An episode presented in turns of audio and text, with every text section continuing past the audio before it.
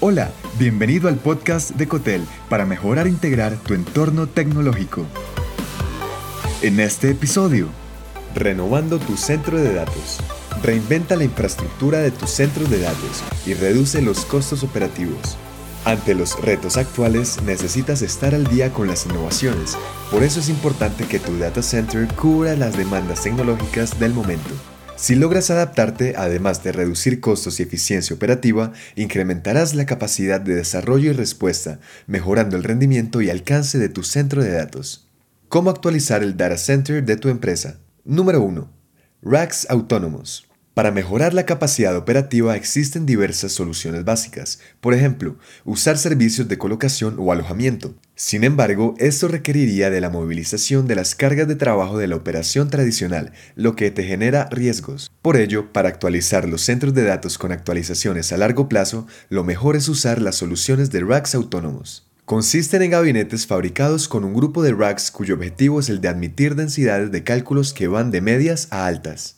Estos racks generalmente incluyen mecanismos de enfriamiento debido a que se usan en entornos informáticos de alta densidad. Esta es una solución simple y efectiva para renovar la infraestructura de tu centro de datos. Número 2. Incremento del espacio. Una vez que instales el uso de racks autónomos, necesitarás de una unidad de distribución de refrigeración. Esto significa que en la reestructuración de la infraestructura del data center necesitarás considerar un espacio por rack de un 20% para el equipo de soporte adicional. La migración, una vez instalada la unidad, no tendrá que ser uno a uno, gracias a que los racks soportan densidades de enfriamiento más altas. La carga de trabajo migrada podrá ser de un 40% a un 50% mayor al centro de datos existente.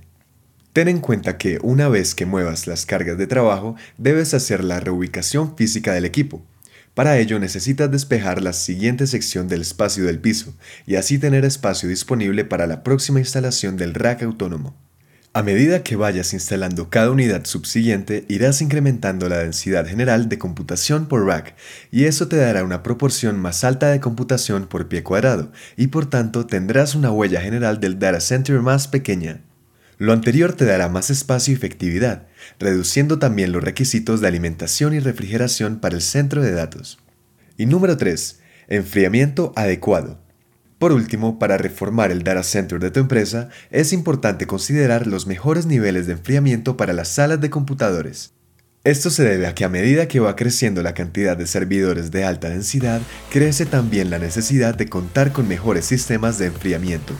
Si se trata de centros de datos para densidades extremas, como en el caso de inteligencia artificial o aplicaciones de computación cuántica, y tu espacio es pequeño, lo mejor es considerar sistemas de enfriamiento líquido o inmersivo.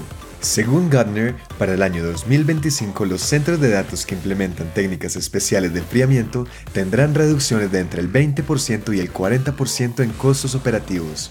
Más que buenos resultados, y si actualizar el centro de datos te resulta abrumador y costoso, puedes recurrir a un servicio de outsourcing y problema resuelto. Ya no estamos en la era de la información, estamos en la era de la gestión de la información.